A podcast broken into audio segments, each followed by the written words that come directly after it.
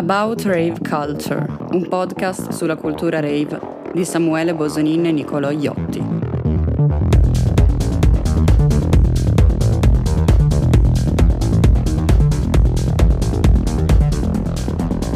Acid House, Tribal Techno, Goa e Balearic. Questi e molti altri generi musicali hanno influenzato la scena rave nel corso della sua frenetica storia, partendo da Chicago e Detroit, passando per Ibiza sino ad arrivare in Inghilterra. I protagonisti sono tanti e noi abbiamo deciso di intervistarne alcuni, ripercorrendo l'incredibile storia sonora di questa sottocultura.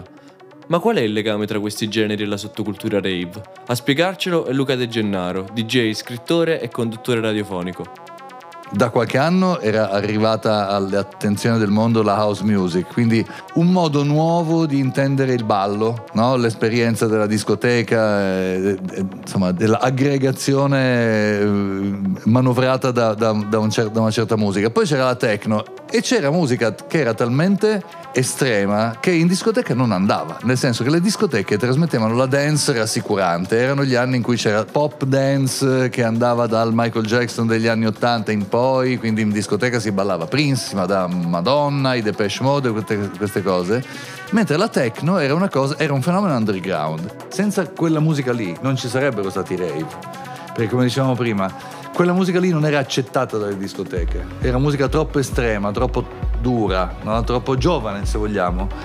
Io ho sempre pensato che ogni musica ha la sua collocazione e ha tra l'altro anche la sua droga, nel senso che ovviamente la ganja è fatta apposta per sentire il reggae, il, reggae se lo senti in Giamaica lo senti meglio che in, che in altri posti, così come la techno la devi sentire in, in, nei, nei suoi luoghi deputati.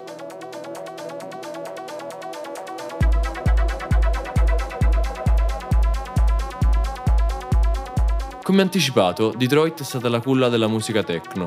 A raccontarcene la storia è Pablito Il Drito, DJ, scrittore ed esperto di rave culture. Quello che so io è che effettivamente la musica sviluppata a Detroit è stata un'operazione culturalmente molto sofisticata perché questi ragazzi di Belleville avevano, erano molto eurofili, a loro piacevano i Depeche Mode, eh, ma anche Kraftwerk, piaceva Moroder, ma anche Robotnik per capirsi. E loro, mm, per cui è un primo caso in cui dei neri eh, rubano i bianchi. Cioè, perché loro erano eurofili e rubano dalla elettronica bianca, perché stiamo parlando di tutti bianchi, quelli loro modelli, e degli elementi musicali lo contaminano con elementi propriamente detroitiani perché con, con, con la scena black, con il funk, col soul eh, e così e creano questo genere di musica che eh, come dire, prendono un genere orchestrale dei generi anche tipo gospel.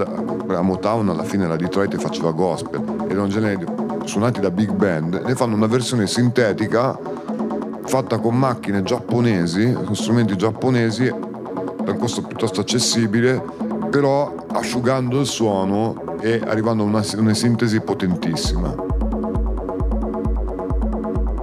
La tecnica di base è basata su un suono di cassa dritta, sul tamburo, eh, è anche molto arcaica da un certo punto di vista e molto mm, futurista in un altro. Quindi è esattamente quel punto di incontro tra un passato tribale, eh, arcaico africano e invece un immaginario tecnologico futurista e noi siamo proprio nel, punto, nel punto mediano di questo, tra il futuro e il passato.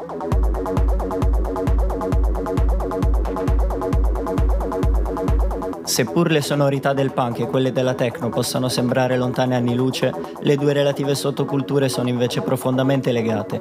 Luca De Gennaro ci spiega cosa rappresentava questa musica a livello sociale in quegli anni. Sullo stesso tema segue un breve intervento di Leo Mas, DJ e produttore era musica per ragazzi, cioè musica, era, era, veramente come il punk, era musica per giovanissimi che avevano voglia di, di andare oltre, no? come, come, velocità di BPM, eh, come arrangiamenti, cioè non, non, esistevano quasi i, i, brani cantati, c'erano degli strumentaloni con i bassi pesanti, per cui era, era veramente qualcosa di nuovo che non sarebbe mai entrato nei gangli della tradizione. No, già nell'87 suonavamo Future, Acid Tracks e per me proprio quello era punk, mi piaceva perché era veramente fuori dagli schemi.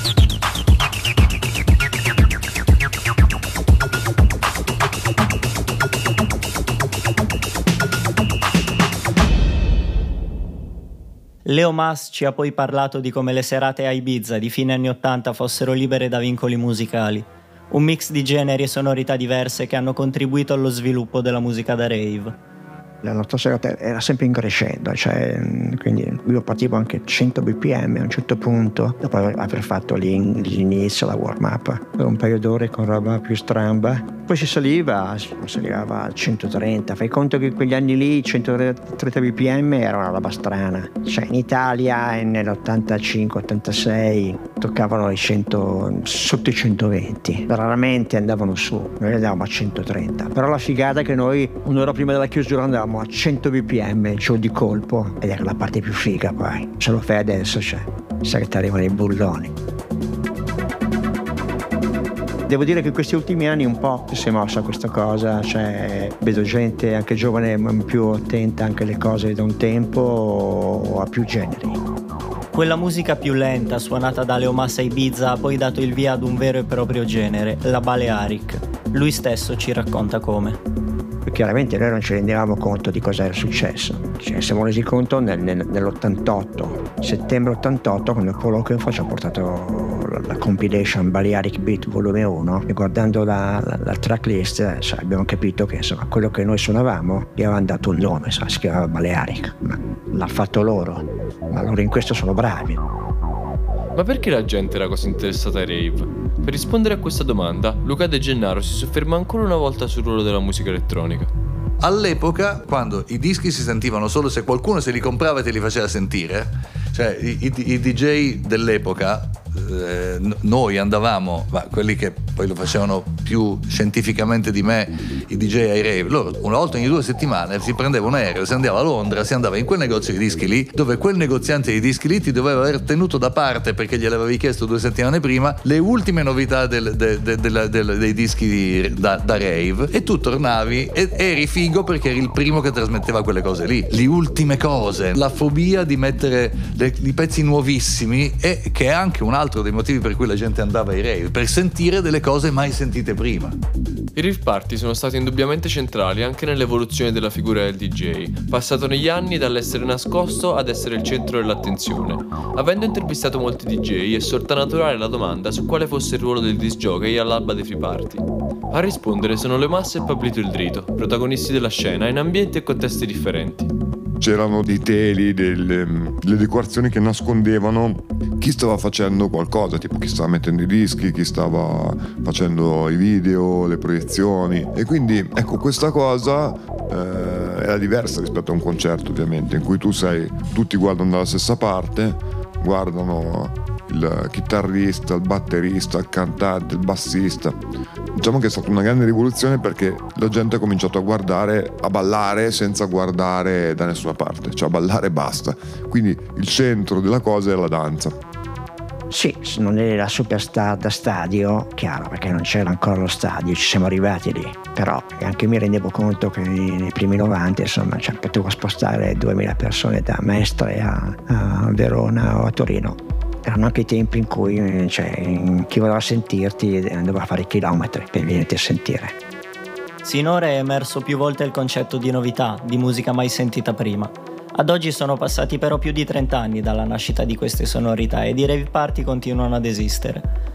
Abbiamo parlato quindi della loro evoluzione musicale con DJ Balli, autore di Apocalipso Disco, la rivoluzione post-techno, libro che parla proprio di questo argomento diciamo che io, eh, se, se, articolandoti il mio pensiero, ti dico che la musica all'interno dei rave, ti parlo in Italia, eh, è, è, finita non essere più l'elemento eh, determinante, capito? Proprio perché comunque il rave è esperienziale. Quindi la musica rappresenta uno, uno degli ingredienti dell'esperienza, capito? Però eh, altri sono altrettanto importanti. La musica, secondo me, eh, nei rave ha rischiato un po', soprattutto nella scena tribe, di eh, essere un po' ferma su delle formule, capito? Invece eh, la musica da club poi dipende che club o comunque le etichette discografiche, diciamo indipendenti, hanno continuato a sperimentare con nuove fusioni, nuove robe fresche. Adesso prima stavamo ascoltando per esempio il grime, quella è una musica da rave in Inghilterra, capito? Che è, piena di novità, ecco. Da noi invece è, è un ambiente meno ricettivo per le novità del suono.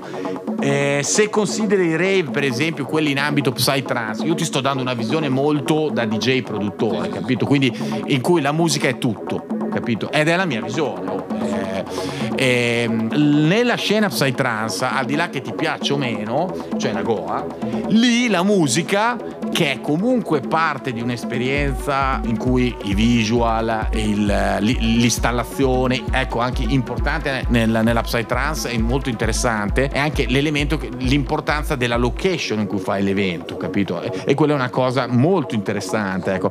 Lì c'è una ricerca su quei sottogeneri lì che è ancora molto molto molto attiva. E la tribe techno secondo me si è un po' poco, eh, si è po- un po' poco evoluta.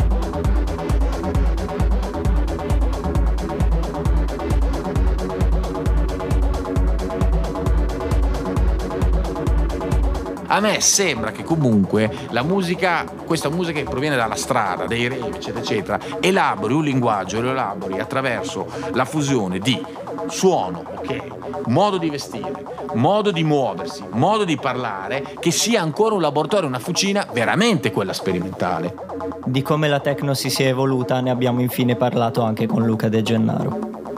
L'altro giorno parlavo con uno dei, uno dei, DJ di M2O, quindi un DJ che lavora spesso nei locali dove c'è un pubblico giovane, e gli dico: Scusa, ma per curiosità, in un tuo DJ set di oggi, la percentuale di classics e di brani nuovi qual è? E lui mi ha detto 80% classici. I miei figli sentono la techno, per cui sento quello che ascoltano, poi sono sempre lì che pensano è uguale a quella di 30 anni fa, però comunque c'è un pubblico e quando c'è un pubblico ovviamente si, si sa che c'è e si produce la musica per quel pubblico lì. About Rave Culture, un podcast sulla cultura rave di Samuele Bosonin e Nicolò Iotti. Hanno partecipato Pablito El Drito, Leo Mas, Luca De Gennaro, Riccardo Balli. Voce di Virginia Guglielmi. Si ringraziano Martino Piccolo, Alessandro Cannarella, Riccardo Santalucia, Sergio Messina, Ied Milano.